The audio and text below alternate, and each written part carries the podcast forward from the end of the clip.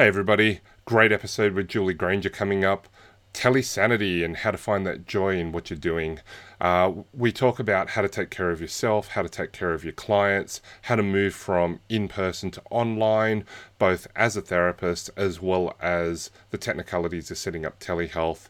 Um, and we talk about a whole range of different things. It's a long podcast, but it's a good podcast. We hope you enjoy it.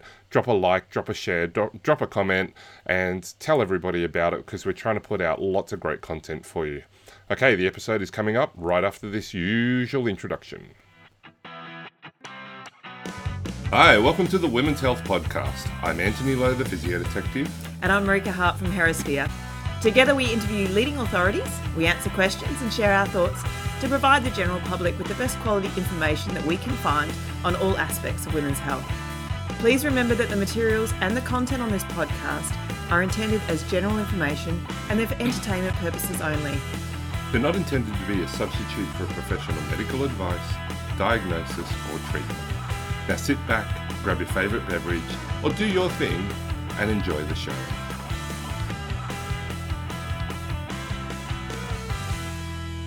We're now streaming live on Facebook. Do do do do do do do do. Theme song. Theme song. Theme song. I gotta learn Good how morning, to do that. Julie. Good morning. Good evening. Good evening. We don't know what time it is. We don't know what day it is. Mm-mm. No. It's all very complicated right now. How are you? It's all, just, it's all just one constant day of news, I think, and change. That's. I'm doing really well. Thanks for asking. Yeah. Mm-hmm. What's happening? What's happening in your neck of the woods? I am currently stationed outside of Atlanta, um, Georgia, where I'm from. Uh, my husband and I travel full-time in a camper, and it's in the repair shop. So we're staying at my parents' house at the moment and kind of living it up with mom and dad, um, which has been good for the most part. And I am busy as can be um, with my business and my clients and just keeping keeping it real for everyone and keeping it real grounded and calm for everyone. So I'm really happy to be talking about that with you guys. So say so you, you look really relaxed and happy. This is yeah. This is not the face of people that I'm seeing much at the no, moment. I know. And it's completely understandable why there's a lot of stress going on. And, um, you know, I don't think it, it's it's the type of thing where there's a lot of people putting posts out there that are like, everyone needs to just calm down. And I, I love that. I've seen a meme that says never in the history of uh, emotions have has telling someone to calm down worked. Um, but um, yeah, I tried that with my kids, you know, when they're really irrational and you and you get angry at them and you go, ah, can you just calm down? They think, no, that doesn't work. That actually just ne- never, ever makes it ever worse. Yeah. Funnily sure. enough. So, so yes, calm the heck yeah. down. No, no, take a few breaths.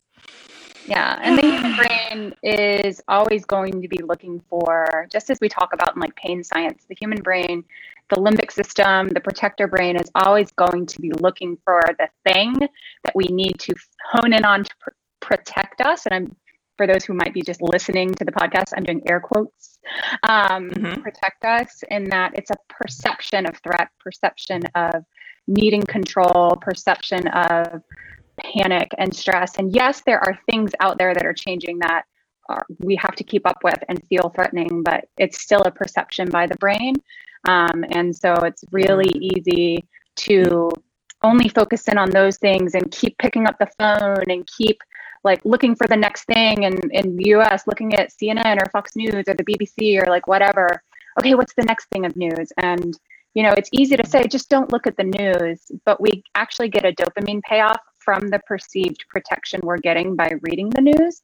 And so if you just say, take away the dopamine, it's an addiction at that point. You're going to, you're going to crave it. You're going to find a way. You're going to pick up the phone anyway. You're going to sneak the phone to yourself, even though you've sworn you're going to put it down.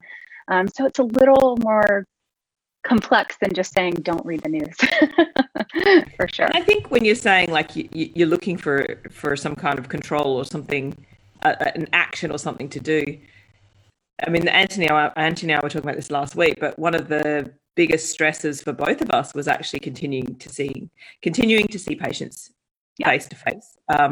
I was yeah. actually losing quite a lot of sleep because I had uh, there was that, that cognitive dissonance of like, I my patients, you know, they need me, you know, and I want to help them.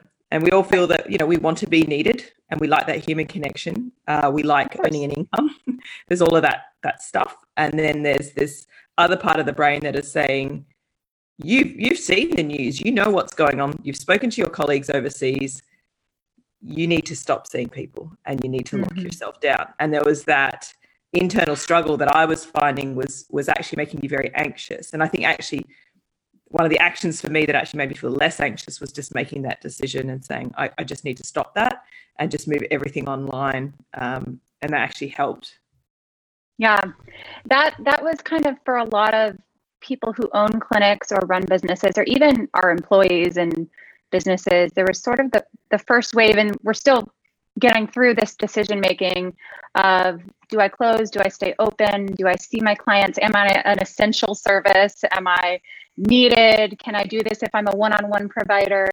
So much going on and so much coming in in terms of what's the right thing to do.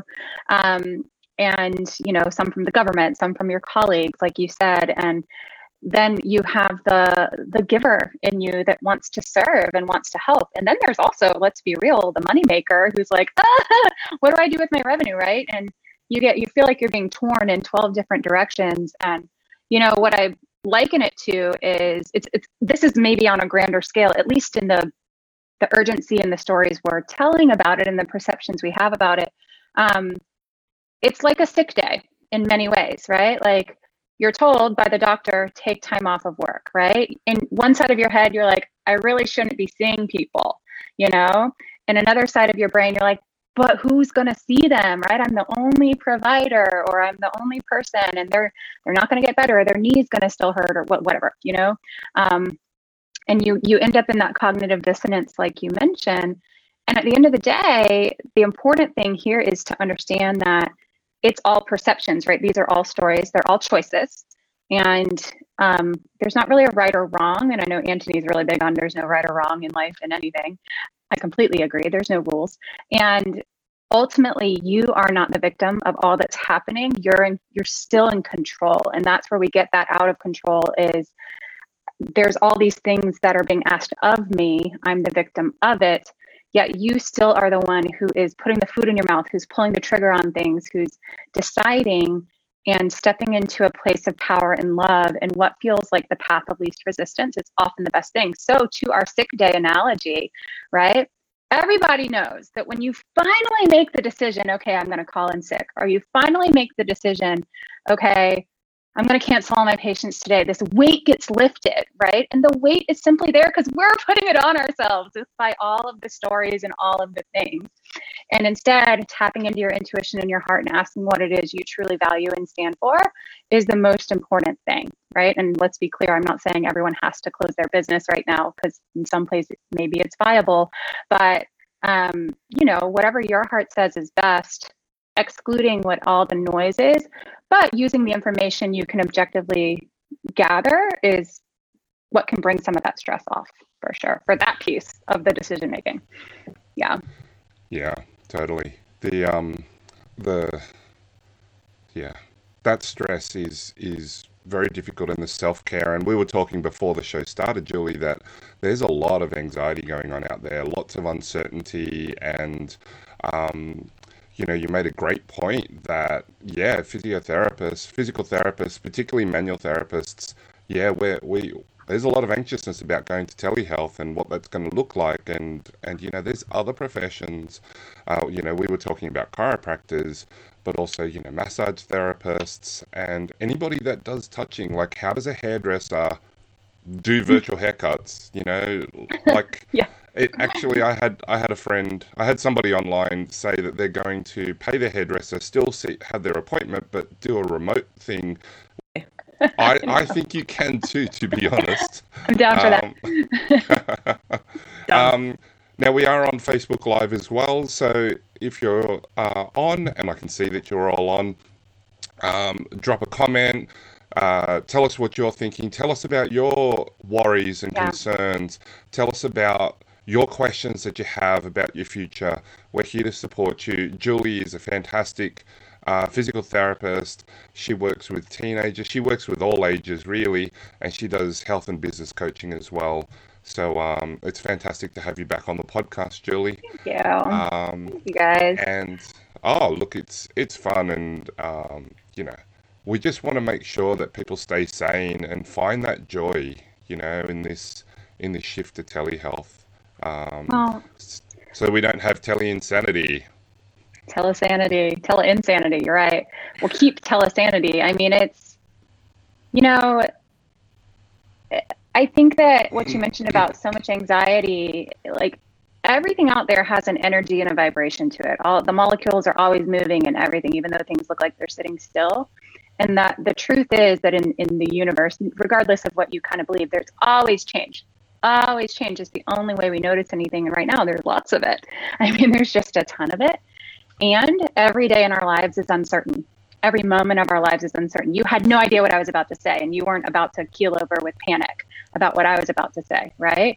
And honestly, it's when we start to get caught in the energy that's going around, all right? There's no good or bad energy, but there is lower vibrating energy that's soul-sucking, and then higher vibrating energy that gives us life in all of the things, in thoughts, in forms, in emotions, in my phone has energy to it, you know, this lamp has energy to it.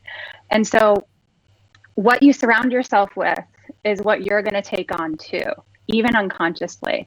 And so there's a really important piece here of giving yourself time every day, whether you do it through meditation, whether you do it through journaling. Here's my journal. Right now it's notes for this.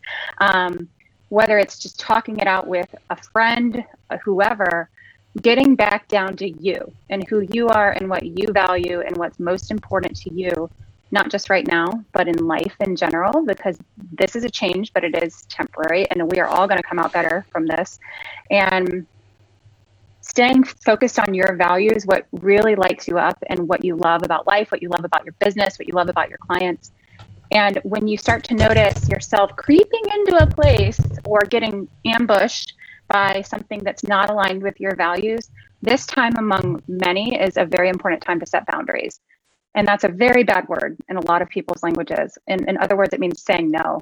And that means saying no to the news story, saying no to the friend who just wants to call and complain instead of, you know, like take action. Um, it might mean saying no to your business. It might mean saying no to trying to keep your business open. It might mean saying no when a relative is barking at you because you didn't get enough toilet paper at the grocery store, right? Like, whatever. Okay. And I think that just because there is a lot of anxiety going around, it's okay. Like a feeling, an emotion is one thing. The stories and all of the stuff we start to pile on, the thoughts, thoughts and emotions are two different parts of the brain. They're two different, different parts of the body. We want to start differentiating what's truth, which is I feel anxious, I feel scared, and saying that instead of I'm telling this story that is starting to sensationalize or make things a bigger deal than they actually are.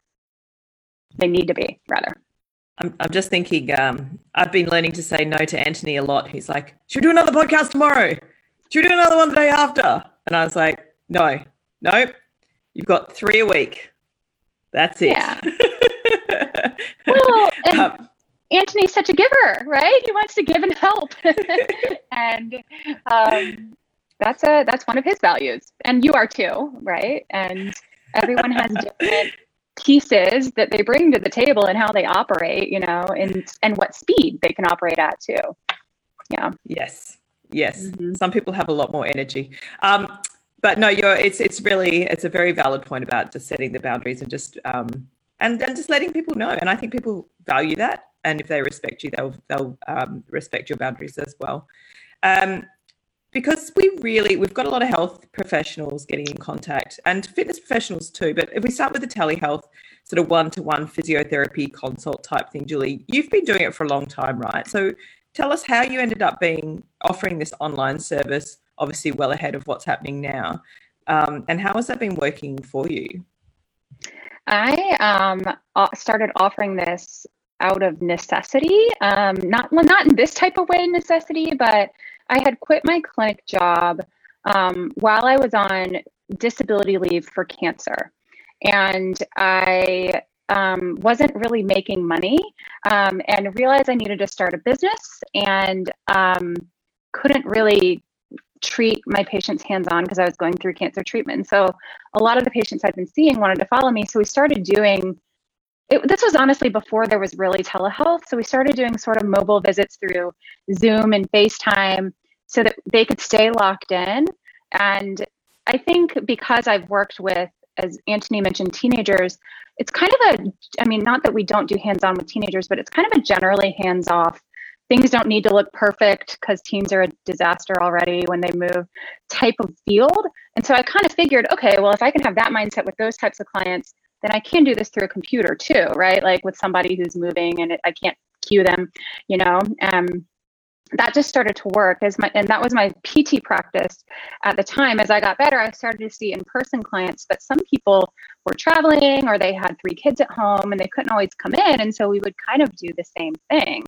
Um, and then telehealth kind of became a thing right as I was transitioning from mostly P T practice into coaching practice. And I just kind of took what I was doing into my coaching work and providing a lot of remote um, health coaching, business coaching for people, and teaching them how to do it all remotely as well. Um, and then by default, we moved out of our home and sold everything and moved into a camper. And now we travel full time in an Airstream. And so I'm not doing as much physical therapy now, but if I wanted to, I could. And I w- it would have to be telehealth because I do not have a location. Yeah. Mm-hmm. So you're literally a wandering nomad at the moment. I am literally a wandering nomad, not at this moment because I'm in a house, but right. um, our camper is under repair. But um, yes, I am. Mm-hmm. Wow, wow! Mm-hmm. It's um, it's it's it's good to be mobile, and um, yeah. you know, we've been we've been friends for wow over three years now. Mm-hmm. Um, so yeah, it's it's been great to watch that transition and that change. Yeah. You know, with with a lot of what we're seeing out there in terms of uh, telehealth and, and the anxiousness, a lot of it seems to be about, um, like what you said, you know, learning how to do what we do, um, practicing that assessment, things like that. Can you expand a little bit more on, on um, how you transitioned some really specific in-person type stuff with people um, into that telehealth world? You already said, you know, movement and exercise with teenagers can't be perfect because there's too much to, to try and address all at one time. So that's the way that I translated it in my head. Um, yeah, that's exactly it. Yes. So, um, so can you expand a little bit more on some of the other classic P T type stuff? Women's health P T, musculoskeletal, sports performance, um, rehab. Uh, can you speak a little bit more about that stuff? Yeah. Just trying to remember, you know, I'm trying to keep the theme, telesanity, telesanity. Of course. Well, you know, in terms of just general clinical skill translating, um, I think that the take home is don't overcomplicate anything and get the information you need from the client in whatever, by whatever means necessary. And it doesn't always have to be the exact way you learned it in school or in the course or anything like that. Give yourself permission to think outside of the box and be creative. Um, a great example, I actually, I guess this is technically telehealth, although I didn't bill her for it, um, is last week a client of mine, or not a, a coaching client of mine, had a, this rib pain. And she, um, she called me and um, I was just like, let me help you and figure out like who to get you to in your area. This was before everything shut down. And I just kept asking questions and kept asking questions. And literally I was trained in like an osteopathic based manual method. So it's kind of assessing based on, it really sounded like she had almost like a rib subluxation. Like she couldn't breathe. There was like, there's something really bad going on in there. And so I narrowed it down to this really specific type of dysfunction, and then figured out who she needed to see because of it, which we picked a chiropractor who had very similar kind of understanding and training in her area. Sure enough, she got to chiropractor and they did a physical assessment and it, I was correct. But the take home there is that um, if you ask enough questions and you're subjective, then you'll know exactly like what your screening is, what your diagnosis is in terms of the physical exam, and then what to measure. And then the measurements piece, the objective measurements piece is, I mean, I'm all about functional movement. And so if you're watching someone through a computer, I, I always in my clinical practice did video analysis, no matter what they came in for. If they had trouble picking up their baby, I was filming them so they could get some feedback um, and kind of see how things were going, even though I was standing there in front of a mirror with them too. Like, it gave them something to take home and apply at home without me. And so if you're going to assess movement, you may as well do it through a video, right? You can have them send it to you ahead of time. There's all sorts of things you can do. Um, like if If through Zoom doesn't quite work, you can have their spouse film them on an iPhone and give you the video, and you can break it down with them live on Zoom with whatever fancy or not so fancy equipment you have. And so that's kind of what I found was really helpful, is video analysis. Um, and obviously you can't sit there and like take out the goniometer and measure their shoulder, but you'd be surprised like what you can do with a video, with video, video analysis software if you're like trying to get a range of motion measurement. Um, or something like that. Um, and you can't obviously mus- muscle test, but what we know now, not to invalidate manual muscle testing, but you can have a five out of five glute med and not be able to stand on your leg, right? And not be able to do a single leg squat. And so it, it's really more important to assess um, functional movement. And, and you can get really complicated with functional movement assessments with all these sort of paradigms on how you rate things. Or you can just kind of talk about the quality of movement and what we know evidence-based that is helpful in general functional movement. Yeah.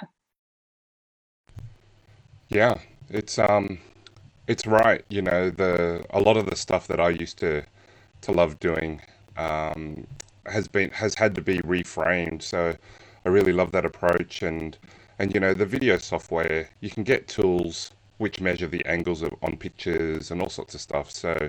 You know, it's um, it is really handy, particularly when you've got athletes.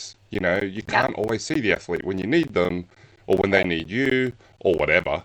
And um, and you know, send me a video of your lift. Show me what you're doing, and I'll exactly. show you what I see. And um, you know, you can record stuff on that video analysis software and send it back to them. I draw lines everywhere, so it's it is definitely possible. And that's and that's through messaging. That's not even through this. Live exactly. face thing, you know. Yeah. So, mm-hmm. um, there there are definitely many options out there um, mm-hmm. on how to translate those skills over. Um, just a reminder, if you're listening live to us, or even if you're not listening and you're listening on a playback, knock down your questions here. We'll make sure that Julie sees them. Um, any comments that you have, um, let us know about that. Um, I thought I might also ask. Uh, and you touched on it earlier, uh, some of those things that you can help clients to calm down, like we, you know, we do need the calming. And one of the best ways that we ask for advice is, hey, Julie, I've got this client who's really anxious in these times of need, um, you know, and they feel like their pelvic floor is tightening up a little bit, or they're feeling a lot of stress and tension in their neck. What are some of the things that you do for them? You know, so hashtag asking for a friend.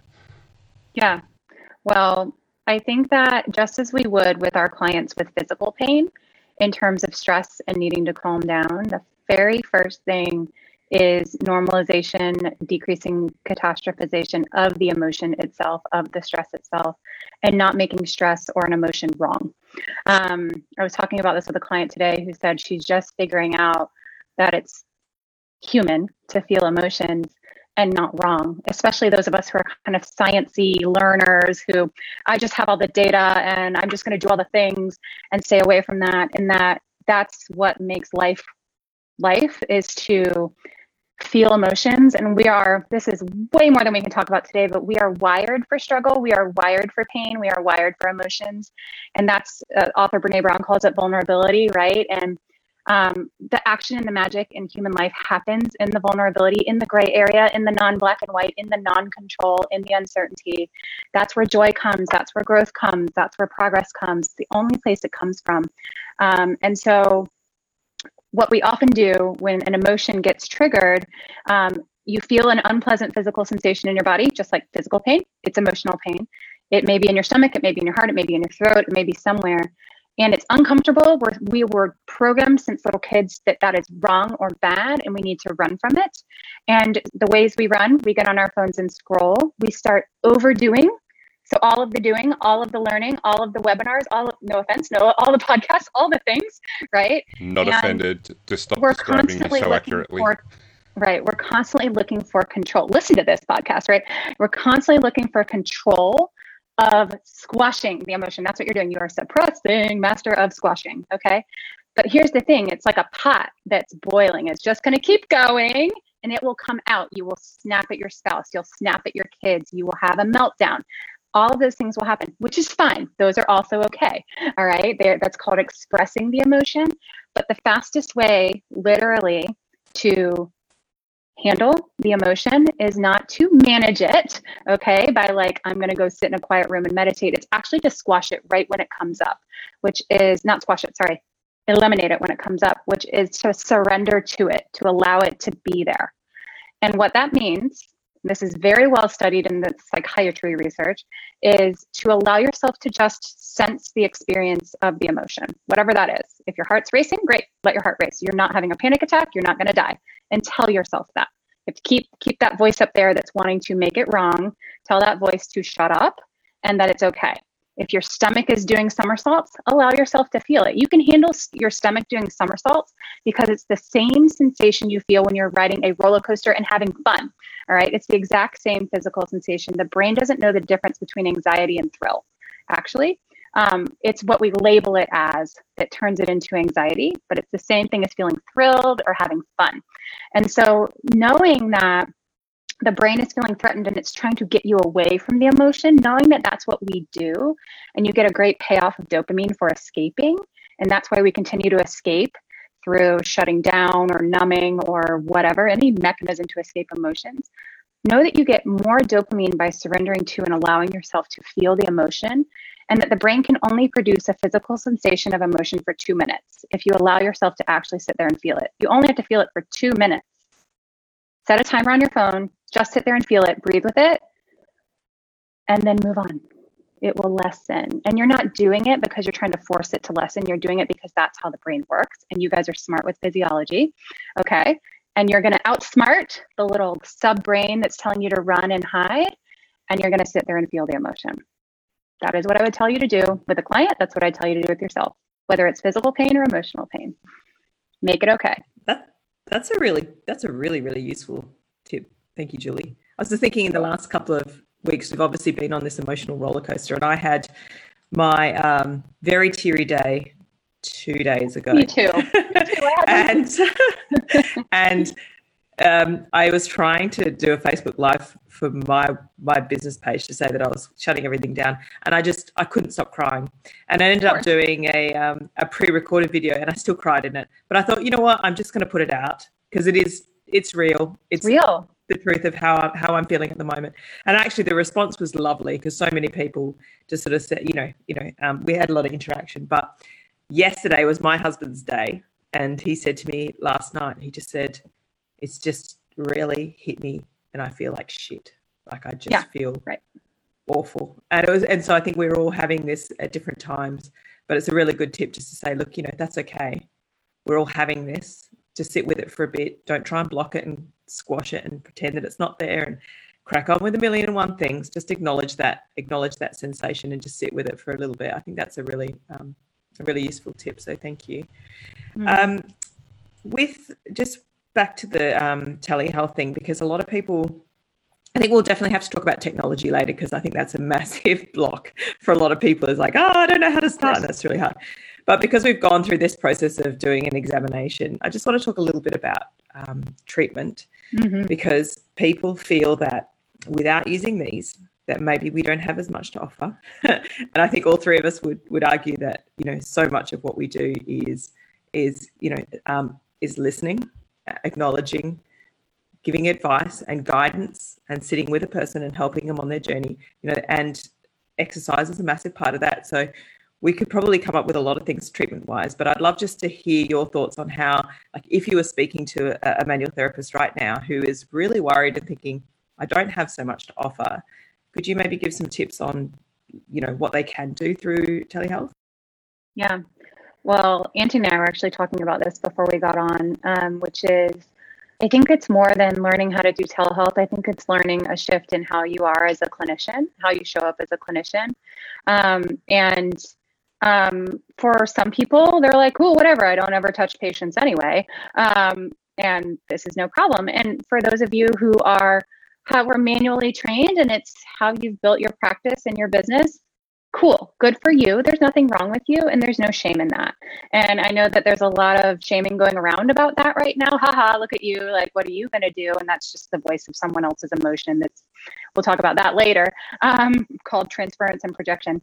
But ultimately, um, you can adjust and you can adapt. And um, I think that uh, imagine some of the sessions you have had with clients where you have, like, maybe get out a journal and start to really think about, in the past, clients where, for whatever reason, they were like averse to manual therapy, or it was contraindicated to do a certain type of treatment.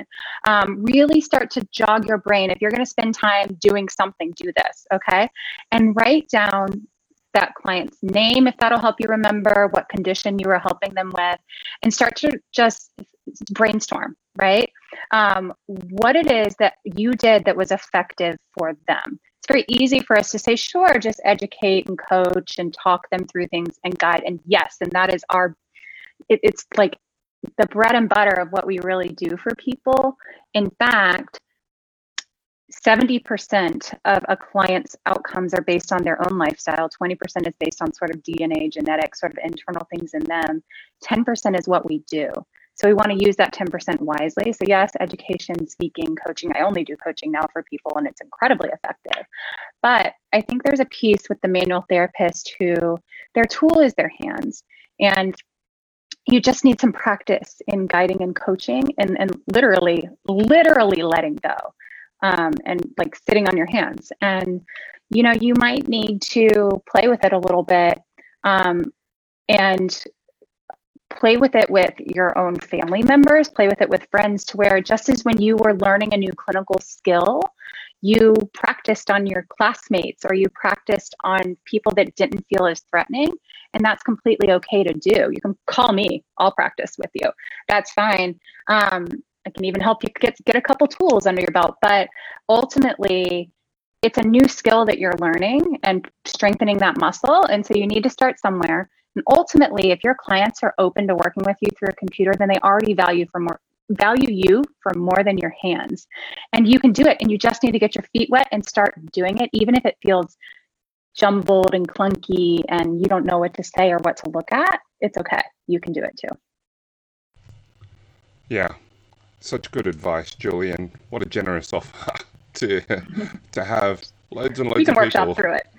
Oh, yeah. Uh, um, yeah, you know, that, that manual therapy skill is, um, I, I'm thinking about all the times that I've taught patients' partners who've come with them and, and taught them how yeah. to put their hands gently on them and how to do some gentle and safe techniques, not, you know, stuff that they would do just because they're giving their partner a massage, you know. Um, we're, we're not getting them to, to do a cervical manipulation or anything right. like that. We're not teaching that stuff. So, um, yeah, it's a really practical and useful way. And, and I love how you said, you know, what we do is only ten percent, um, you know, so much of their other stuff uh, is so helpful and effective. And, um, you know, that existential threat that I am a manual therapist, I cannot do what I do without my hands on them, is, is you know, it seems to be the source of anxiety for so many people. Um, and yeah, the gloating doesn't help about people who've been trying to promote things. Um, I totally agree with that. But, you know, let's just support and provide resources. Um, and Megan has actually asked on the Facebook Live about the resources, about some of the mindfulness. So I'm not sure if it's um, like a guided, um, like a guided how to do that, or a, like a paper. Um, did you want to, that, that feeling the emotion and letting it sit? Um, is, is there any specific resources? I can reference that, that like? for you if you'd like. Um, there's a, he's now deceased, but he's a physician, psychiatrist, researcher. He actually does research, did research in the, the realm of psychiatry and consciousness, you know, human consciousness and the levels of consciousness, named David Hawkins. And he's written any number of books. I've read them all, um, poured over them. And actually a lot of his methodology is what I bring into my coaching practice. And um, it's so wonderful. And it, what he really does is bring in, he's written a book called Letting Go, which is the one that I would recommend if you want to like get your feet wet and dive into this. And it's a great way to spend your time right now is reading that, um, which walks through the, the pathway to sort of giving in and allowing the emotions to be in a really safe, comfortable way um, for yourself, for your clients. Honestly, it's going to be better for your clients if you do it for yourself as well. And we could all use a little bit of letting go right now anyway. So, yeah. Are you channeling your inner Elsa there? Let it go. Yes. We won't start singing, sorry, just a little frozen moment. Also, just listen to the Elsa song because really the lyrics there are really good. Oh, um, I wrote a whole blog post around the lyrics, like yeah, the whole right. song. Oh my gosh, there's so much about that song in my life, come in and out and really instrumental times. Anthony, I actually have something that you mentioned that I thought about this um, when you first asked me the question about, or Marika asked it about, these are my tools. And it's the identity of I am. Um, I am a physical therapist. I am a chiropractor. I am a manual therapist. And this is something I go over with all my business coaching clients from the get-go is to break up your self-identity with your profession and your practice. Um, I practice physical therapy. I practice chiropractic. I practice manual therapy. It's something I choose to honor and it's something I value, but it is not you. And a lot of times we we confuse actions, doing, or money, having, with being, but you are a standalone version of a beautiful human soul that is independent of the money you make, the things you do. And it's that person that whether we're talking about an interaction with a client, an interaction with a family member, um, sales, marketing, that's the thing that actually is that ten percent that creates the biggest impact on the person. And so listening, being present with people, just being yourself, your goofy, whatever self with people is going to be more therapeutic because you're in your highest state of consciousness in that state. You're not trying to be something. You're not trying to have something. You're not trying to prove something or do something. That's going to be more therapeutic for anyone. And in this time where we're, we're, there's all this anxiety of I might of loss, I might not have my practice, I might not have money, I might not be able to do what I want. As long as we attach our identity to having and doing, you will always be at risk for loss from now until forever. And then we could have a whole nother discussion about as long as I attach my identity to having and doing, it's endless pursuit of having more, doing more, et cetera, which is the perfectionist, okay, and the overdoer and overachiever. And so you guys are will never lose your essence no matter what happens with coronavirus or telehealth or not. You are still the same beautiful standalone being. And um, again, call me if you don't believe me and we can talk through that. But um, I will shout it from the rooftops till the day I die that you are not a physical therapist, you practice it or whatever. Amen, amen. Which means you can practice something amen. else. You can learn something else. You can learn a new skill. You can learn a new technology. You can change your profession if you'd like. That's fine. And all of the skills that we have learned um, that help us to interact with the world are transferable in so many ways, you know. Yes. Um, so, so much of what I try to remind people that I see, as well as the people that I educate, is that you're you're actually paying for what I've distilled through my head, through my brain, not actually what I can do with my hands. Exactly. That's just an output of what's going on as a part of me. Um, so I really do, I do love that. And being able to separate that identity away from the theories and af- away from what we do. Some of the things I do, I learned in nineteen ninety-three or ninety-four in my first or second year of university, you know, P T school. Um, I just do them for different reasons now. Um, it, you know, the identity, if you put your identity in that theory, um, and then somebody attacks that theory or your belief, then you feel personally attacked. And um, wow, that's such I love the way that you put that. Um, you know, yep. separating that and the pursuit of the haves and the pursuits of, you know, because it's that fear of loss that so much of that anxiety is driving right now. That's right. Um, so, you know, it's almost right. like resetting your goals and walking towards those goals, resetting your identity and, and walking in that identity.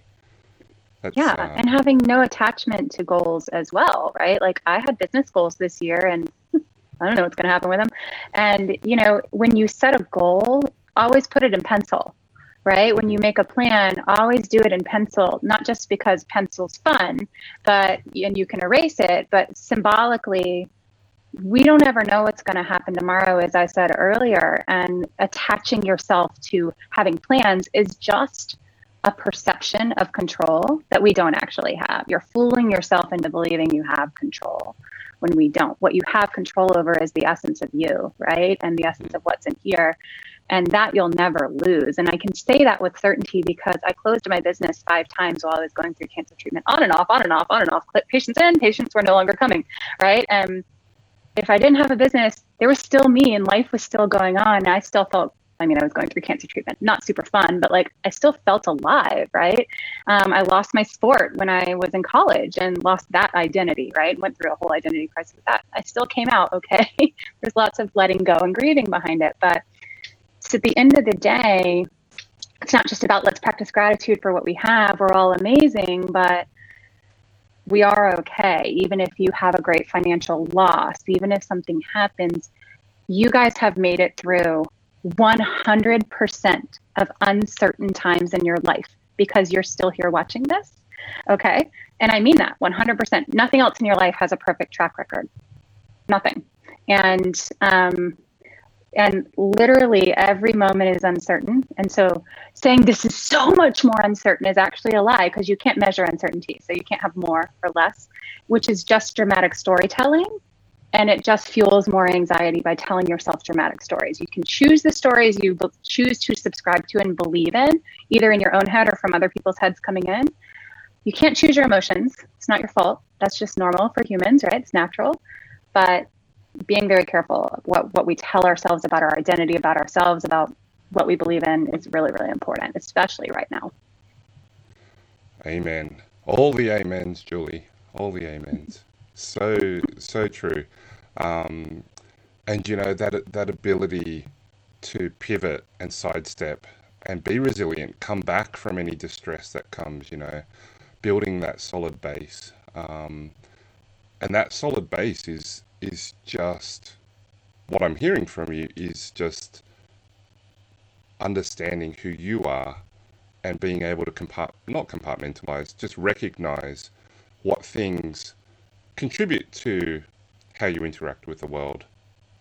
I'm reframing right. as I'm going.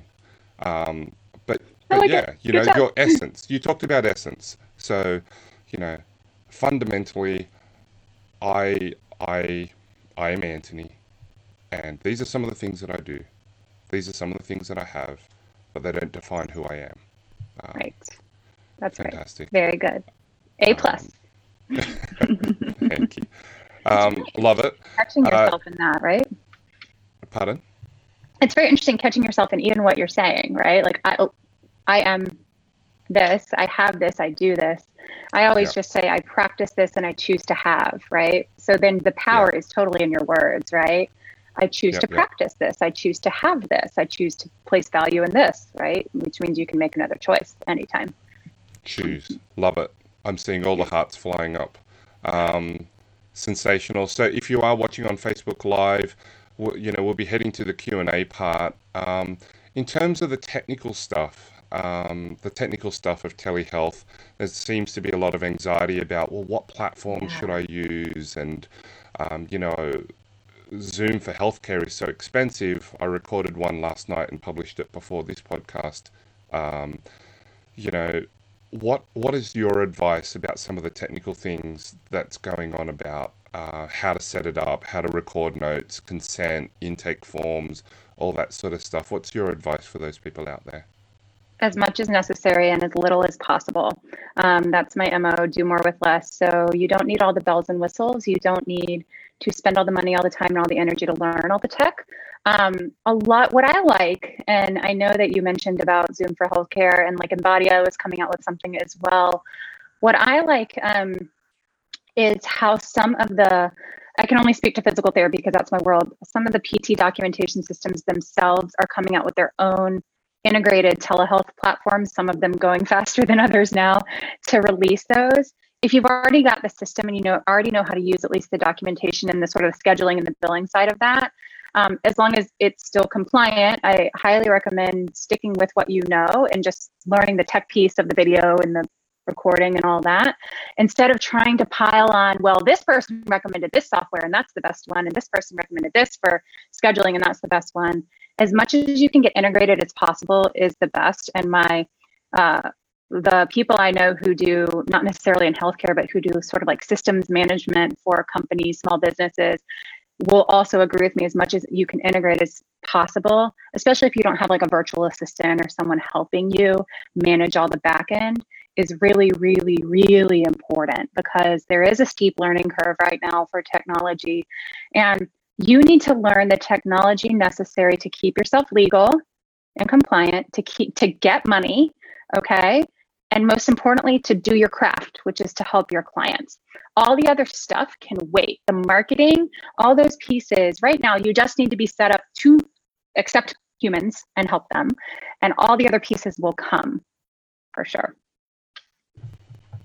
Cool. Um, yeah. So making sure that we do things in the legal way, because we do have to earn that money, and focusing on what we do. And it doesn't have to be the fancy high-end bells and whistles, just as little as little so that we can do as much as we can. You got it. You guys, okay. the, the craft we have is to make money by helping clients. And so that's where we want to spend most of our times, but do make sure you're legal. Yes. On it. Yes. For sure. Make sure it's legal. Um, cool. There, there have been some comments. So um, Megan said, thanks. Sandy said, thanks. Um, Alison uh, is asking something. Uh, Stephanie, I will come back to you, Alison. Uh, listening from Canada, amazing that physios around the world are facing the same challenges. Thank you to all. Um, and Alison asks, on this topic of manual therapists, how would you help a patient overcome their bias on needing manual and hands-on therapy? I think it's a really That's great question. Great question. Great question. Okay, so that actually falls into my explanation of your patients are in groups. You kind of want to, um, if you're a if you're a practice owner, or you just kind of own your schedule and you own your caseload, if you work for someone else, is to kind of take your caseload right now and break them into groups. You've got the the all-in believers for telehealth, who you already know that you could get on the phone and read the phone book to them, and they're going to be like, cool, whatever you say, I'm doing. I don't care that you're touching me or not. Those are the people you want to try and get as clients right now.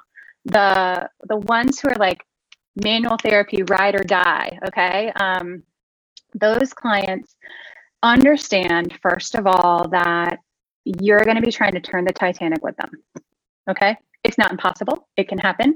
And you should, I hate the word should, but it's a good idea to start planting seeds, because we don't know how long this is going to happen. And it's a great service to them to break up that addiction to manual therapy. Um, but what you might need to do is work into your setup some type of check-in system, some type of like complimentary fifteen minute chat to just catch them up, ask them questions. Um, if they're like, I'm not setting up a session because I only want dry needling, right? Then that's okay.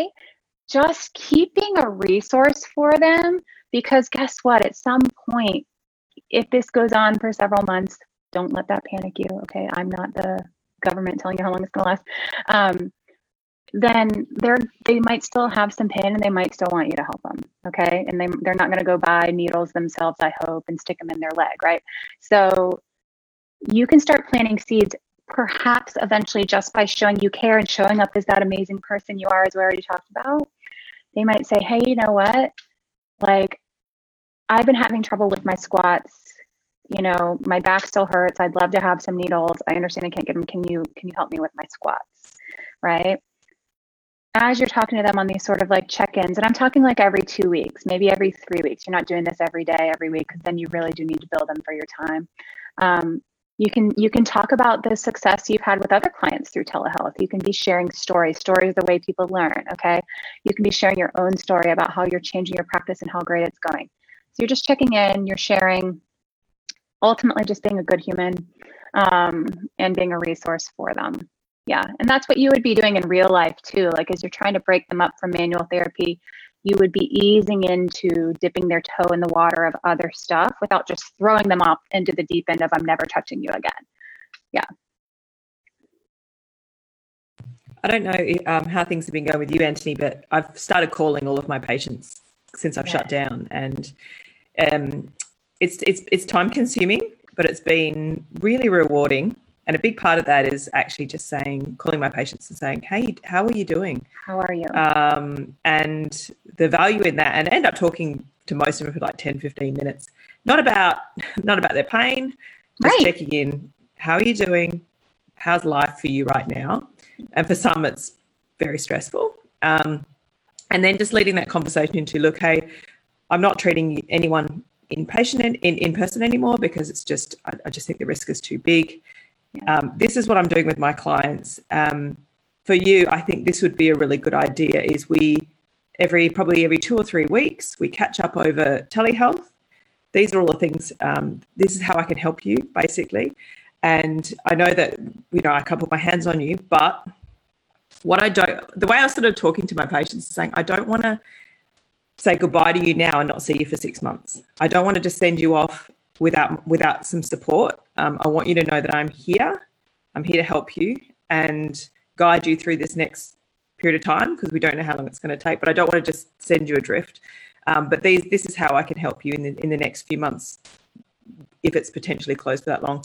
Um, and pretty much all bar one said, oh, that's great. Um, excellent. Okay, can I talk to you in two weeks' time or, or whatever? Um, so actually, I think while I was very nervous about even mentioning the words telehealth, because I thought most of my patients are going to say nah, but actually just opening the conversations and especially starting with the how you doing, how's life, um, was actually really, really lovely. That's my that's been my personal experience so far. I've got about twenty patients to call today. It's a lot. Well, you're really what you're doing here is you're you're basically reestablishing a new business and a new service line. So really a new service line in your business, but for some people it's a whole new business. So it's a whole new model of relating to your clients. Um, and it's it'd be like if all of a sudden you brought in Pilates to your brick and mortar practice and it's this whole new service that no one's experienced and you kind of want everyone to do it because you spent all the money on all the training, right? Um, you would start first of all, like in a session with them, I, you know, and what you actually mentioned with how are you is how I recommend everyone start every session. That's a great tidbit for when you get back in the clinic too, which is create commonality with each other as humans. Again, being versus doing. I know that we're all looking at the clock, like we got to bill for this, right? But take five minutes, take ten minutes, connect with them. That's going to be more therapeutic for that person than anything you can do with your hands, first of all. Secondly, um, what you're doing is you're you're establishing a different energy of yourself, just you. You're kind of reestablishing who you are with this person as a human that they might be able to relate to, right? And you can be that human, whether it's through a computer or standing next to them on the Pilates reformer or in the manual therapy room, right? And what I also love that you said, I'm going to do what Anthony did, which is paraphrase, um, or at least what I heard, which is you're placing their why on why they should work with you, not on these cool tools and skills and all the things you as a physical therapist offer, but you're placing it on their why, what's important to them, that they have this goal that they're working towards, whatever it is. I don't know. Let's just say they want to be able to mow the lawn without pain. And or they want to be able to go on a run without peeing themselves, right? And you're checking in with them. And you're not necessarily talking about physical therapy, but you're saying, hey, you know what, like, I know how important it is to you to be able to, to run the marathon without peeing yourself. And I hate to leave you high and dry, not a, not a reverse pun intended there, with leaking, right? And um, like, oh, brilliant. I, I have my moments. And, um, you know, it, this could be a while. And how do you feel about reaching that goal? Like, do you think you can get to it on your own? And they might say, I hadn't even thought about it. I'm too busy trying to find toilet paper, right? But now that you mention it, right? Like, yeah, I am worried about that. And if it's still a value of theirs, something they want, then that's how you kind of sneak in. Not that it's sneaky. This is just you being a human and saying, well, hey, there is some things we can work on that doesn't involve me doing an internal treatment for you in your pelvic floor that can still move that needle forward. There are things that I thought we might work on eventually, but we can go ahead and start working on them now. Um, and fast track you towards this goal, um, or just keep you moving steady, not even fast track towards it. These people don't know, right? Like, that all we know and all the ways we can help them, we show them what we know, and that's what they know about us, right? Like, the only skill, the skills we show them are all that they know, right? But we might have more. But it's not just saying like, I can do a video analysis and help you with your running through the computer. It's, I can help you reach that goal. And I came up and brainstormed with some innovative ways we can do that right now. They're going to feel really special.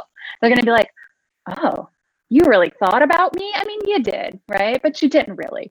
And, and, and showing them that you really still value them and their goals and that you're invested in them is going to be more important than saying, putting something on social media and saying, hi, we can do exercise during the, through the computer. People are going to be like, no, you can't. Right? So I think what I love is that you're calling your clients too. It's like, you know, nineteen ninety-five, where we pick up the phone and call people instead of text them. But even if you have to schedule the calls with them, like through email or through a scheduler, that's fine. But get on the phone and have that spoken conversation for sure. Yeah, for sure. That that human contact, voice is better than messaging and face to face. Even if it's even if it's FaceTime, you know, is better than without that, all that communication stuff that goes on in there. Love it. Love yeah. it, Julie. And, um, you know, love turning that around into their goals, um, which is, you know, what, what we do in person anyway. Um, I, I did want to confess a lot of my past. I've confessed a lot of my past, but, you know, I... I'm not going to lie, I was super impressed by the types of therapists who could walk in and go, no, no, don't tell me what's going wrong. Let me put my hands on you and tell you what's wrong. Yeah, I and would too. Mm-hmm. I could do it. I could do it um, for a lot of people, not for everyone. But, um, but you know, that's, I've obviously don't, I don't do that anymore. Um, but all of these things, you know, uh, being able to do um, why they're working with you and that motivation piece, and remembering that they're a person. I uh, to change out of that confession. The reason why I told the confession was to tell you how I changed. Um, I actually sat there at, at the start of my day, arrived half an hour early, and just looked at my diary and just thought about that person. I didn't even have to read the notes because I knew, you know, I I was on it. And Um, and just thinking about them, and at the end of the session, just really thinking about what did I just do with them. It's like literally thirty seconds. I would I would take them to reception. I'll come back in. I'll tell the next patient I'll be back in just a minute, and I would sit there and I'd finish my notes, and then I'd just sit and think about them, ten, twenty, thirty seconds, and what we just did and what my plans are, and looking into the future, what that looks like. And that really helped me remember that they are a person. Um, you know, because because of the way that I was working. Um, it's so much of what you're saying is resonating. It's resonating with people too. We've got um, Anshul, who's saying, um, watching from Canada and loving this discussion. Sandy uh, Baril is, um, you know, she one hundred percent agrees. Being authentic and planting seeds. She had her first telehealth Uh, client post-op and covered under workers' comp, and completely happy to get the telehealth without the hands-on, even though he loves it. Uh, my clients want support and compassion, and I can see the trust I have built over time, which I did not realize was so important to them. And that's such a wonderful moment that you've shared with us, Sandy. I really appreciate that. Yeah. She also said that it, um, it's easier to start with clients that you really like and are open-minded. So that whole grouping that, you know, your clients, uh, you know, think about your clients and who are your biggest cheerleaders. And one of the ways um, you can track that is just look at how people are referred and, and notice when those same names, hey, you know, so-and-so referred you, like they are the people, they are your cheerleaders. Um, yeah. so, so that's been really, really great. Um, oh, I did have something, but obviously it's flown out of my mind because I was paying attention to what you said. Uh, it does.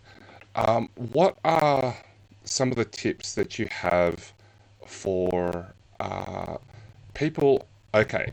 So people I'm hearing are like, you know what? I, there was somebody I was speaking to this morning.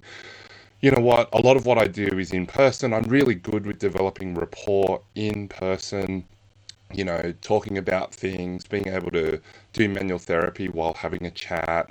Um, you know, a lot of my, ex- if I just did my exercises with them, that would be boring. Um, so, you know, these people are finding it hard to change the way they work. I know you've talked about practicing with the people who are your greatest supporters. We've talked about creating that connection and just picking up the phone and starting with conversations with people, um, but evolving that on.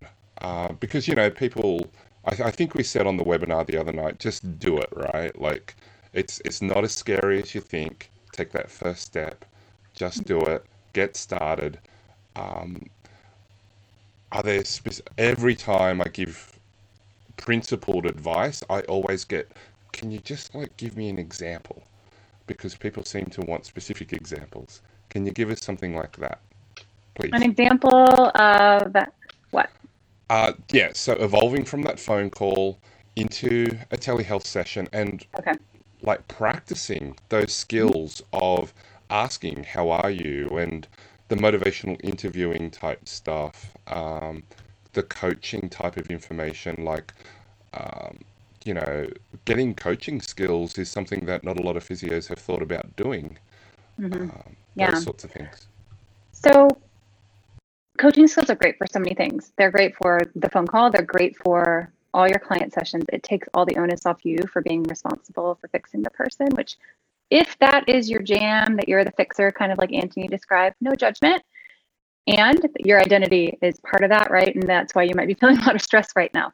Um, and so if you would like to feel less stressed, then this is one way to get there um, in your practice and the actual nuts and bolts of doing the session, which is giving um, ten to fifteen minutes of talking. And I mean the client talking to you and you're listening. And if you're wondering, how am I going to bill for that time? Let me just go ahead and give you a secret. That's assessment. Okay. And your assessment is, at least in the United States, is built into your treatment codes. So if you're wondering how to bill for listening, that's how. It's part of your treatment and you'll be more effective, even through telehealth, by just listening. And when you're listening, you might be asking questions, but the only things you ask start with two very important words, what or how. So it's a motivational interviewing technique. Only thinking in questions. So I always say, where would you like to start? How I start every session. And some of my clients, I can feel them through the phone wiggling in their seat because they're like, oh, you're going to make me be in charge, right? And they're so used to someone doing for them that I'm I'm shifting their own paradigms. And I, I have them fill out a progress form coming in. So I kind of already know what's going on in their life, in their business, whatever, their marketing, whatever's happening. But it also makes them think and be prepared to come into the session with ready to lead the session themselves. And a lot of times um, we go through, I give them some some framework. We go through the top three things that went well since our last session. Um, and sometimes they're really grasping at that. But I say, well, is you didn't punch your husband in the face. Like, that's good, right? If that's an improvement. Um, top three hiccups to success. I don't I don't talk about failures. I don't believe in the word failure, um, but things that maybe got in the way. Um, And then um, I asked for the three things that they want to focus on. So what were your top three successes? What were your top three hiccups? And what are the top three things you want to focus on today? Those all those three questions start Sorry. with what? Julie, to those, um, just to go back to those questions, as I, I do send them out as a form before they come in, so they've already had a chance to reflect on that, and then we just talk about it in the session.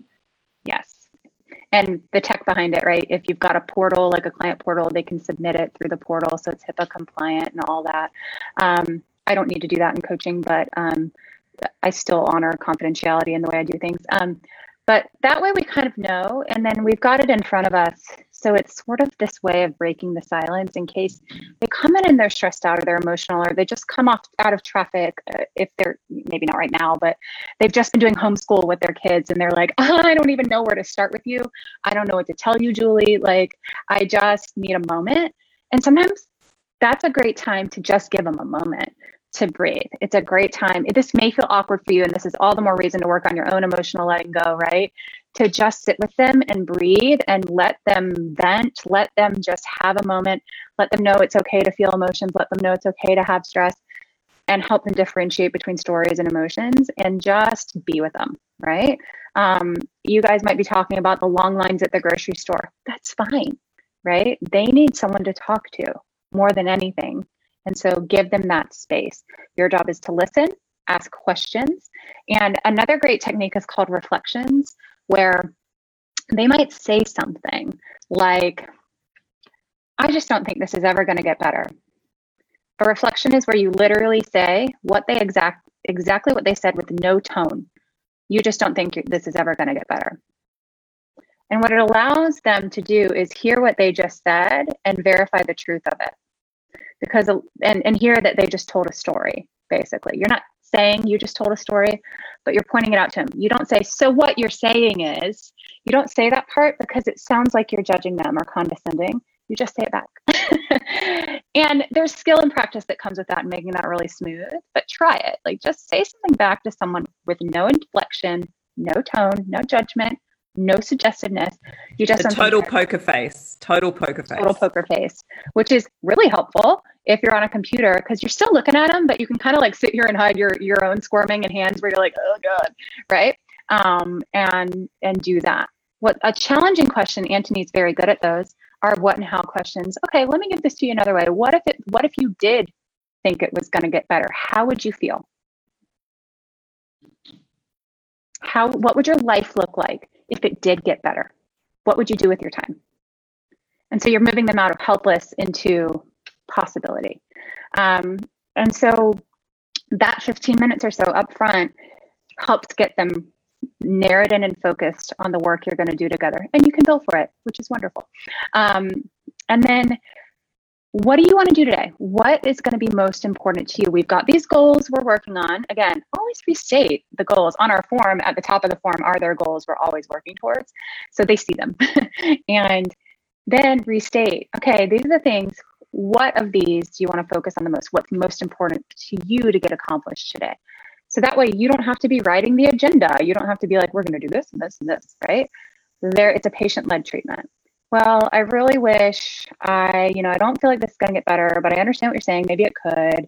Um, it would be nice if I could just have a way to lift the baby um, without my back hurting in the next week because my husband is not home, right? Great. Well, here are some options on how we can go over ways to make that work. We can work on the lifting itself. We can talk through strategy on how to set up your baby's room. You can take the computer in the room with me, uh, with you, right? And show me the setup, and we'll sit there and work on ergonomics, right? Um, we can talk about weight strengthening exercises you can do outside of the baby's room with a kettlebell that's like a baby-ish, right? Where you can do functional stuff, right? Like, here are your options. What of those would you like to do? Again, a what question. um, I'm not picking. They're like, oh, well, the baby's asleep right now, so I don't want to go in the baby's room. Um, I don't have any kettlebells. I do have a gallon of milk. Could we use that? Like, you can kind of start to play with them. Before you know it, it's going to be forty, forty-five minutes of spending some time with this person. And then you're going to wrap up with a very similar way that you started. You're assessing. It's where you reassess, kind of measure change, outcomes, but instead it's through questions and talking. How do you feel? Tell me about your body now. Like, you felt this way before, now you feel this way. You can do a pain rating if you want, if that's your jam, whatever. Um, but lots and lots of questions throughout. Awesome stuff. I love questions, and I love, I love um, how you put all of that, um, because you know, having them choose is fantastic. Now, I am notoriously, well, people say that I'm lazy. I know how to work hard, but I don't, you know, I'm kind of lazy in a lot of ways. Um, one of the things I don't like doing is actually programming um, exercise. And right. a little a little secret skill that I learned, I don't even know how I came across it. I think it's just because I'm strategic. Um, I say, okay, what's the goal that you want to do? And then what's the step just before it? And um And then they, they tell me what that looks like. And at first it's hard, right? It's like, um, the goal is five K. Okay, what's the step before that? Uh, four thousand nine hundred ninety-nine meters. Excellent. What's what's a step that you feel like you could do, but you couldn't do the five K? Oh, okay, well, maybe four K, maybe three and a half K. Yeah. Okay, and what's the step before that one? And you keep going back until you have them say, oh, well, until you feel like you're close. And then you, you know, every now and then you can slip in a, do you think you could do that step yet? And they're going to say yes or no. Mm-hmm. And whatever they say, it doesn't matter. If they say yes, well, you're there. And if you say no, well, you keep going backwards until they've, and then, you know what? I found out all my progressions were there and I didn't even have to make them up. It was fantastic. Right. And right. it's, it's, you know, it's, it's client led, it's person centered care. Um, so, you know, just coming to that realization was really helpful for me. And it's also very goal centered. It's very yeah. goal centered. It, well, it's very focused on what they want to do. Right. And, and, and it's funny what you said earlier about, you know, being able to let go of goals. It's, this is a map and this is one way to get there. That's right. And we want that, we want that highway so that we can pivot and go in many different ways. We don't want that railroad where we're stuck on having you qualify before we can do the next thing. Um, mm-hmm.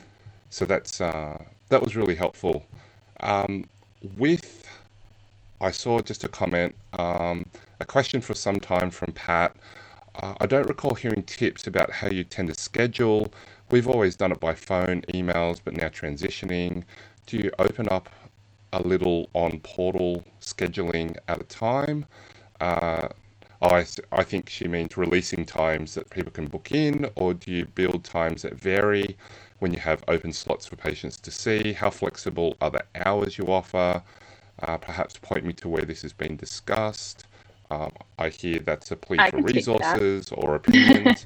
But um, what are you doing with respect to that? Because um, yeah. I think the summary of what I've heard is you, you can say, okay, you have thirty minutes, three, two, one, go, or there's a value-based kind of range. Um, and then some people are billing per minute, like, you know, thirty minutes is this. And other people are saying, uh, this is part of a package and this is what you get in that. And, you know, because I bill for an hour, but I can go up to a, an hour and a half. Mm-hmm. Um, and I think it'll be like thirty minutes up to forty-five minutes. Um, yeah. So time scheduling and the practicalities of bookings, please. So what I recommend is, first of all, we'll talk about your personal schedule and like how you arrange everything. Um, it's one thing when you're in a clinic and there's like one or two or four, or however many, no judgment at, at this moment, clients coming in and there's someone helping you with that. And you've got like a, a scheduling system. It's another thing when you're all of a sudden sitting at home and you're like, how do I do my time?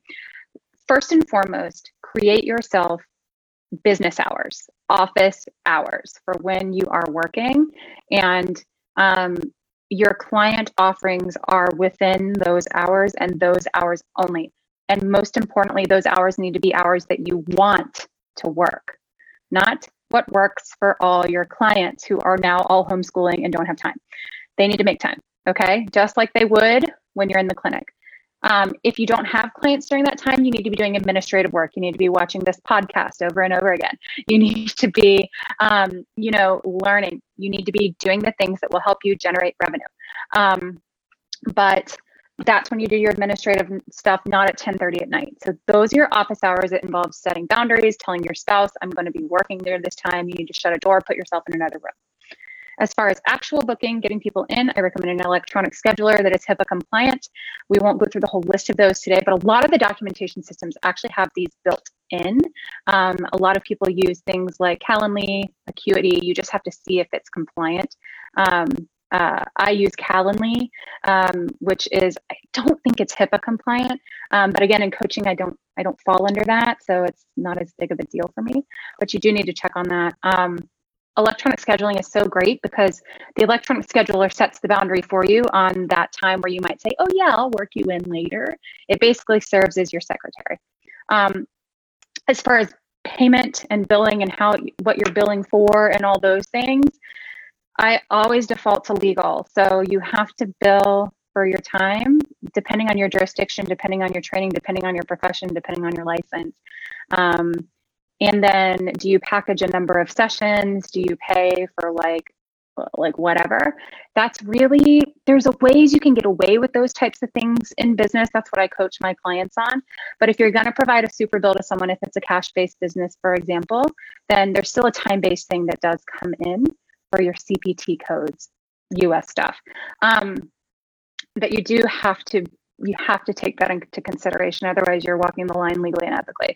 Um, but there are ways to do programs, pay in advance memberships with that kind of stuff, um, which you can do. You still do have to have a way to use your C P T codes.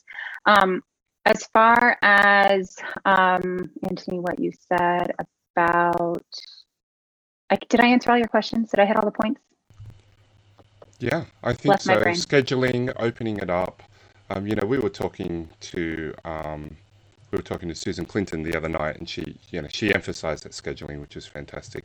Uh, so scheduling, opening it up, pay in advance packages, yeah. uh, billing, making sure everything's legal, making sure the scheduling software is HIPAA compliant. Um, mm-hmm. Me too. So you know, things mm-hmm. are changing all the time. So um, Pat has asked a question. Um, there's two things. So I'll ask this. Very last one. Do you do you allow extra time for connection issues? With, she does have electronic scheduling. Do you allow extra time for uh, connection issues? That's a quick answer. Um, I, I sure. do a little bit. Um, mm-hmm. You know, things yeah. are just a little bit slower to start with. So start mm-hmm. start longer, and you just get better at it. Um, mm-hmm. I've got a list of things that helps make things connect real quick. Um, really conscious of your time, uh, Julie. Really appreciate your time. Oh, I just had this radical idea. We don't have, we're not doing it right now, but um, people do like to see how things are done. And I was wondering if you're happy to, and I'm happy to pay you, to be honest, of doing a coaching session with me so that we can put that public online so that yeah. people can see some of the coaching skills and, um, you know, some of that stuff. Um, yeah, absolutely. And if you want to do it around, is my business going to go under? And like, what do I need to do? Or like, how do I make telehealth work? We can do it around that, or we can do it around anything, but absolutely. Mm-hmm. Sure. I'm happy to do it on anything. I was, um, in, sorry, just on that, in terms of resources, I know that um, Rob Vining and the Telehealth yeah. P T Providers Group, group have a really good YouTube list. Um, and they actually have patient demonstrations, like someone with a knee issue, a shoulder, an elbow.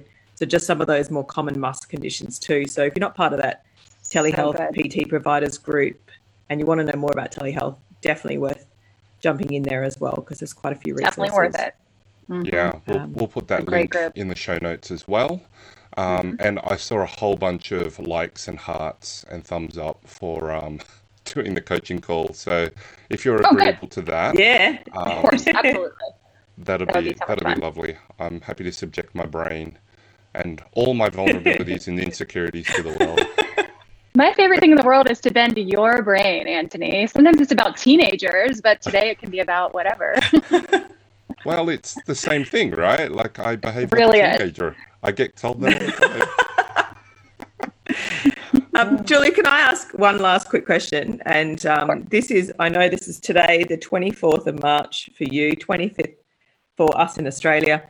One uh, question that we're getting asked a lot about is um, private health insurance rebates, Medicare rebates, et cetera. As things currently stand in Australia, um, we can't, because I saw someone, um, a friend actually posted saying on her Instagram saying, you know, to patients, yeah, we, you can, we'll we'll give you a receipt so you can get your health insurance rebate. And I was like, pretty sure that's not gone through yet. So currently we don't, we can't, um, our patients can't claim. They can for workers' comp. And do you know about motor vehicle stuff, Anthony?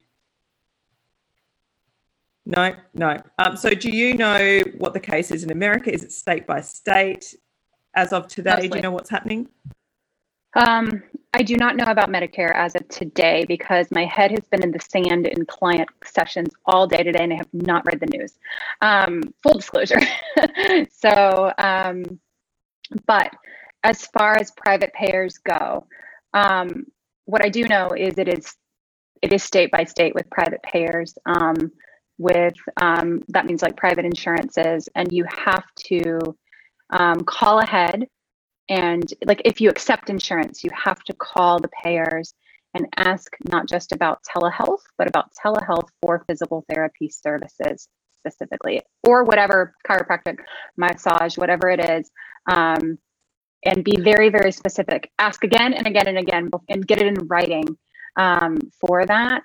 Um, word on the street is private payers are going to start coming along. Medicare, okay, what I know from like two days ago is Medicare is working on it um, for um, for physical therapists, but there's some things coming with that. I don't know if that's been changed today, but what we know, as we know in most insurance in the United States, is what Medicare does, eventually private payers will follow.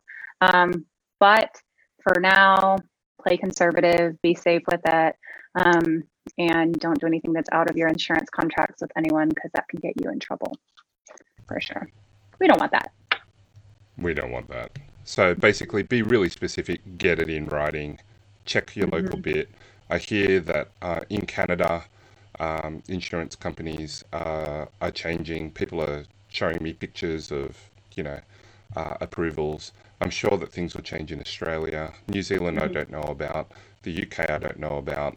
Um, and America is very dynamic. It's it's great that you have fifty states, and it sucks that you have fifty different regulatory really bodies does. that you've got to deal with. Um, and crossing and state lines, you know, like crazy. That's really vague right now, too, um, for physical therapists specifically. Like, can you, can't you? Some healthcare providers can, uh, like physicians, nurse practitioners. Um, those kinds have been given approval to do that. It's it's still, I think it's, again, I haven't watched the news today. It's very fluid. Um, yeah, so double check, triple check, call your state board, call your, the state professional association. So I live in Georgia, it would be P T A G. Um, the A P T A is constantly on this for us. Um, so check on that every day if you must. What I do recommend is checking directly from those sources and or the payers that you're in contract with. Watch out the discussions in the Facebook groups, which are wonderful, but there's a lot of gossip going on and misinformation. I know Rob Vining and his group is doing a good job of trying to like control all that. But um, if someone can do it in another state, it doesn't necessarily mean you can. So, yeah. Mm-hmm. All right.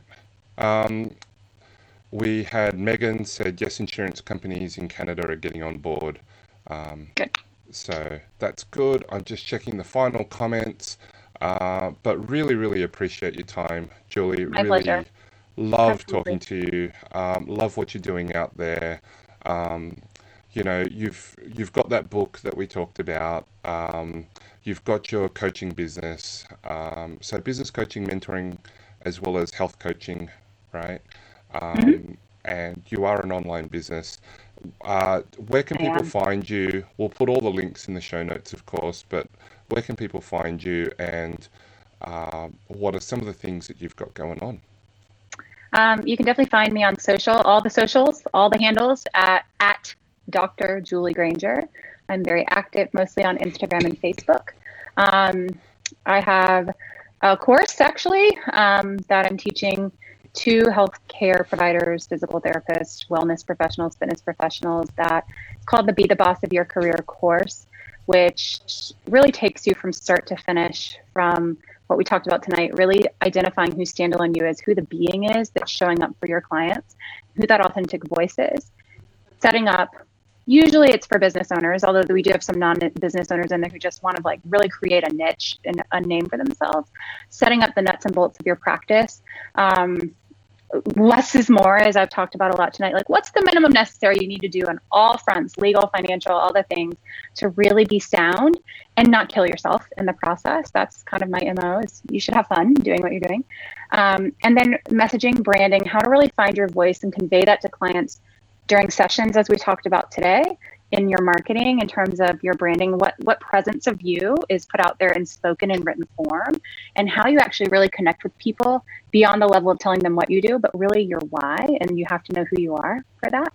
Um, and then we go into these coaching skills um, for communicating effectively with, with clients, but also for sales skills. Believe it or not, you need to have sales skills for online business and lots of things for marketing.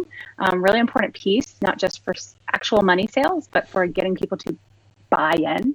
Um, and then we go into the most effective ways to market yourself, um, online and offline. Offline is the secret to online business, actually. You need to spend your most time doing offline connection with people. Um, And then lastly, how to make this sustainable for scaling, um, whether it is you want to truly move beyond trading hours for dollars and like see a lot of people at once in groups or courses or programs or things like that, or you just want to hire a team and start to go that way with a business. So that's the course I teach. Um, it's sort of my private coaching method in a course. I love it. It's so much fun. It actually starts a week from now. Yeah, super fun. I'm looking forward to that. Anthony just muted himself. You muted yourself. Sorry. Can't hear you. Um, I thought that was me. um, so yeah, that's great. I saw on the um, on that page, uh, Being the Boss page, um, that it's almost full, right? So it's almost full. Um, We've yeah, got a- there's only a few places left, so go check that out. And um, okay, mm-hmm. so I, it's my task to try and do the super wrap up. Um, so. Telesanity, um, you know, there's so much about telesanity. Um, so we're going to we're going to try and keep it simple. Uh, you know, really, really think about how you're associating, and um, I think a, a big summary is know who you are. Really try to figure out know uh, who you are and what you choose to practice and what you choose to have. Uh, I think that summarizes so much of what we talked about, and we talked really specifically about a whole bunch of things um, about that. Um, you know, we talked about translating those skills, that the awesome skills that we all have in person, into those online consults, and you know, really seeing people as um, as a person, really being able to connect with people, um, and. And, you know, so much of what goes on in terms of their outcomes are not to do with us anyway. Um, it's to do with what's going on around them. So being able to coach them through that.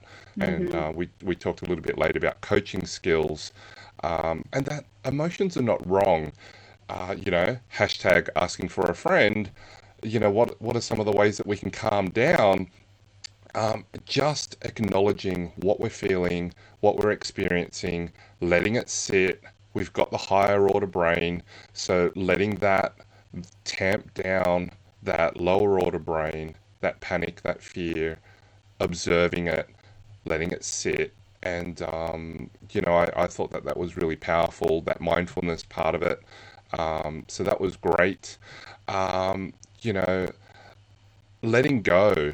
Um, You know, you mentioned David Hawkins and, and some of the uh, the resources. You, you mentioned how many books you've read of his, um, and just allowing those emotion, emotions to be done in the same way, and that whole I am, um, and choosing to practice.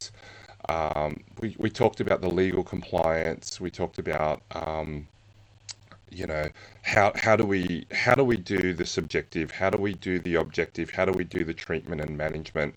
Um, we've gone through a lot of that, which hopefully will help people, um, you know, get that feeling of of reassurance that they've got this. They don't have to rush into it.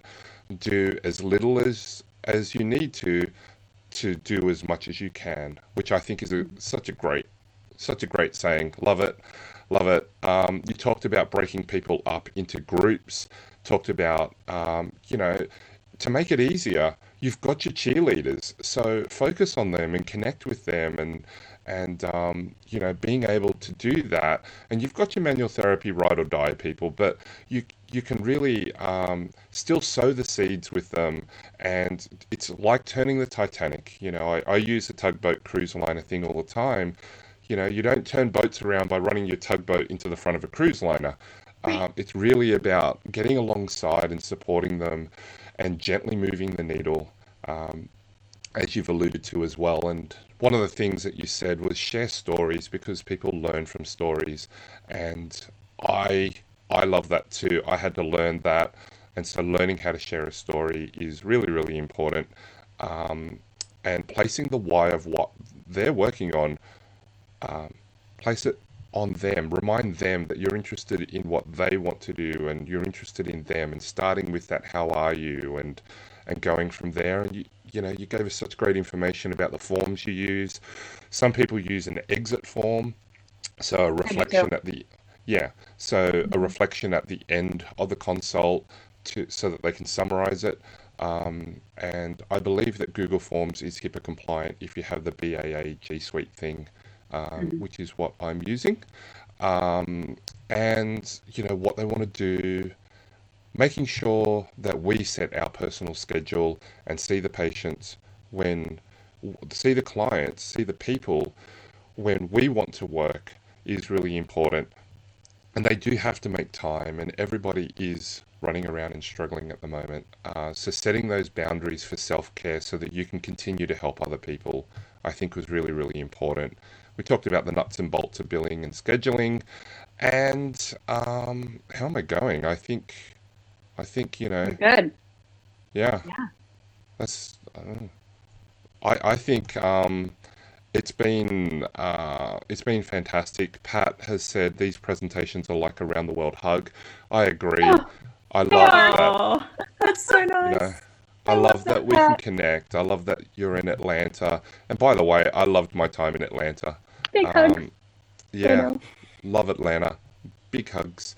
And I always love hugs. I always feel weird, you know, because I never want to be accused of being that guy that goes to hug everybody. But if you come and give me a hug, I'll give you a hug back. Oh, yeah. um, I'm such a hugger.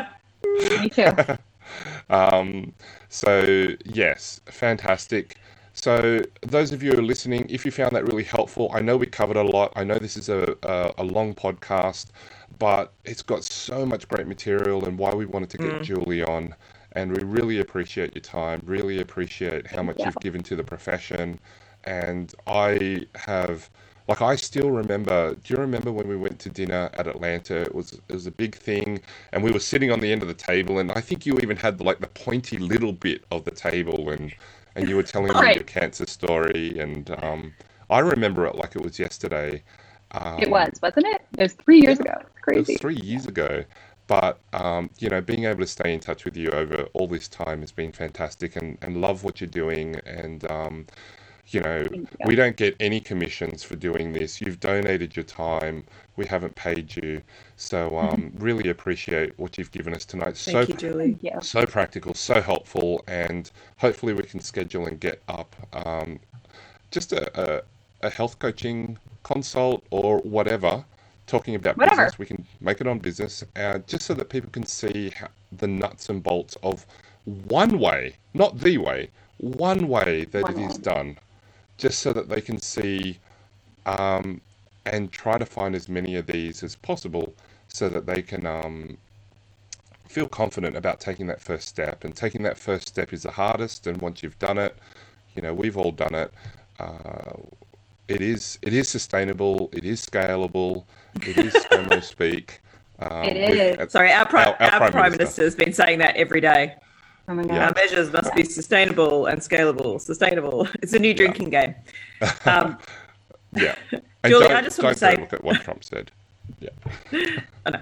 Julie, just wanted to say, um, on a personal note, thank you so much. Um, I've been, if you see my my picture moving up and down, it's because I'm typing notes at the same time. I'm just, oh, uh, I love it. I, my my brain kind of, I forget things really easily, especially because I'm tired at the moment. But mm-hmm. uh, as you were talking, I could think of so many ways that I could, um, or so many good tips that I'm immediately thinking of uh, how I'm going to put into the telehealth side of things, because uh, yeah, it, it was so valuable. Honestly, I, I really, I really love that. And just even the the little form that you send out beforehand, I think that just takes so much stress off, because a patient is literally coming, clients telling you what they need.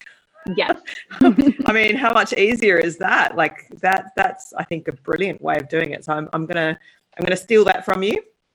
Do um, it straight away. Not and mine. I stole yeah. it from someone else.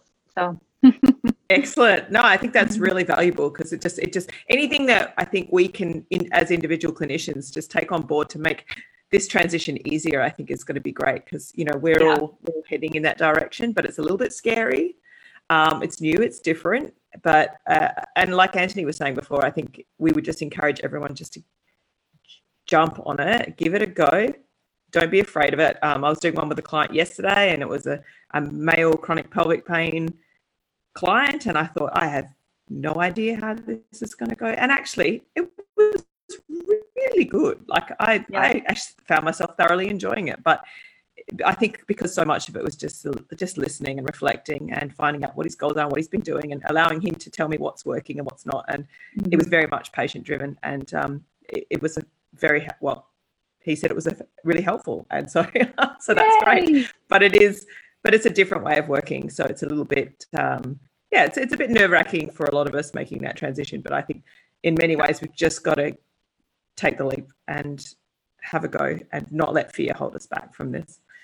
That's right. Yeah. That's right. Fear is a sign so, that you're right on the edge of your comfort zone and you're about to grow. So you may as well We're leave. growing. Go for it. We're growing. Yeah.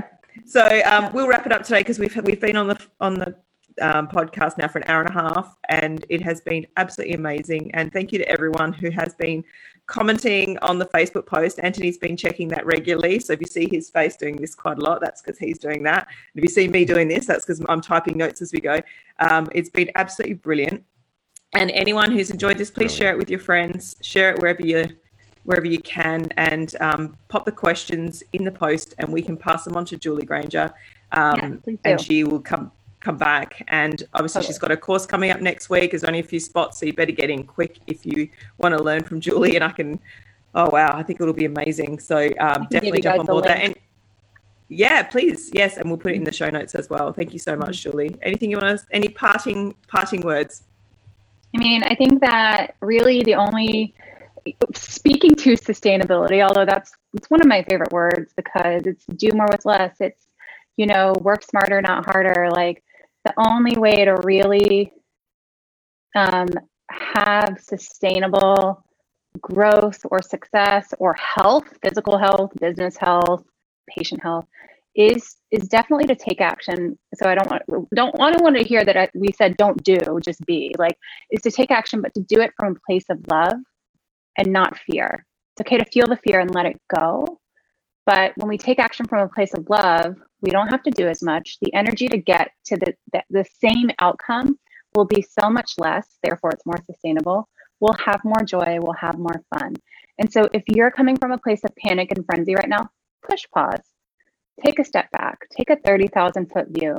And remember that Rome wasn't built in a day. The tugboat, cruise ship analogy, Titanic.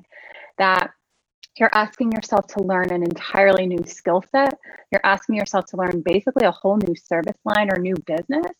And when you go faster, you slow yourself down. Tortoise and the hare analogy, right?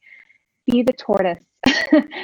Slow and steady wins the race. There's no race here anyway. There's enough clients out there for everyone. There's no race to try and get everyone to come to you for telehealth. And life is going on. Take care of yourselves right now as well. Make sure your basic needs are being met, including your emotional needs, and you have a great tool for that. Fantastic. Really appreciate your words of wisdom, Julie.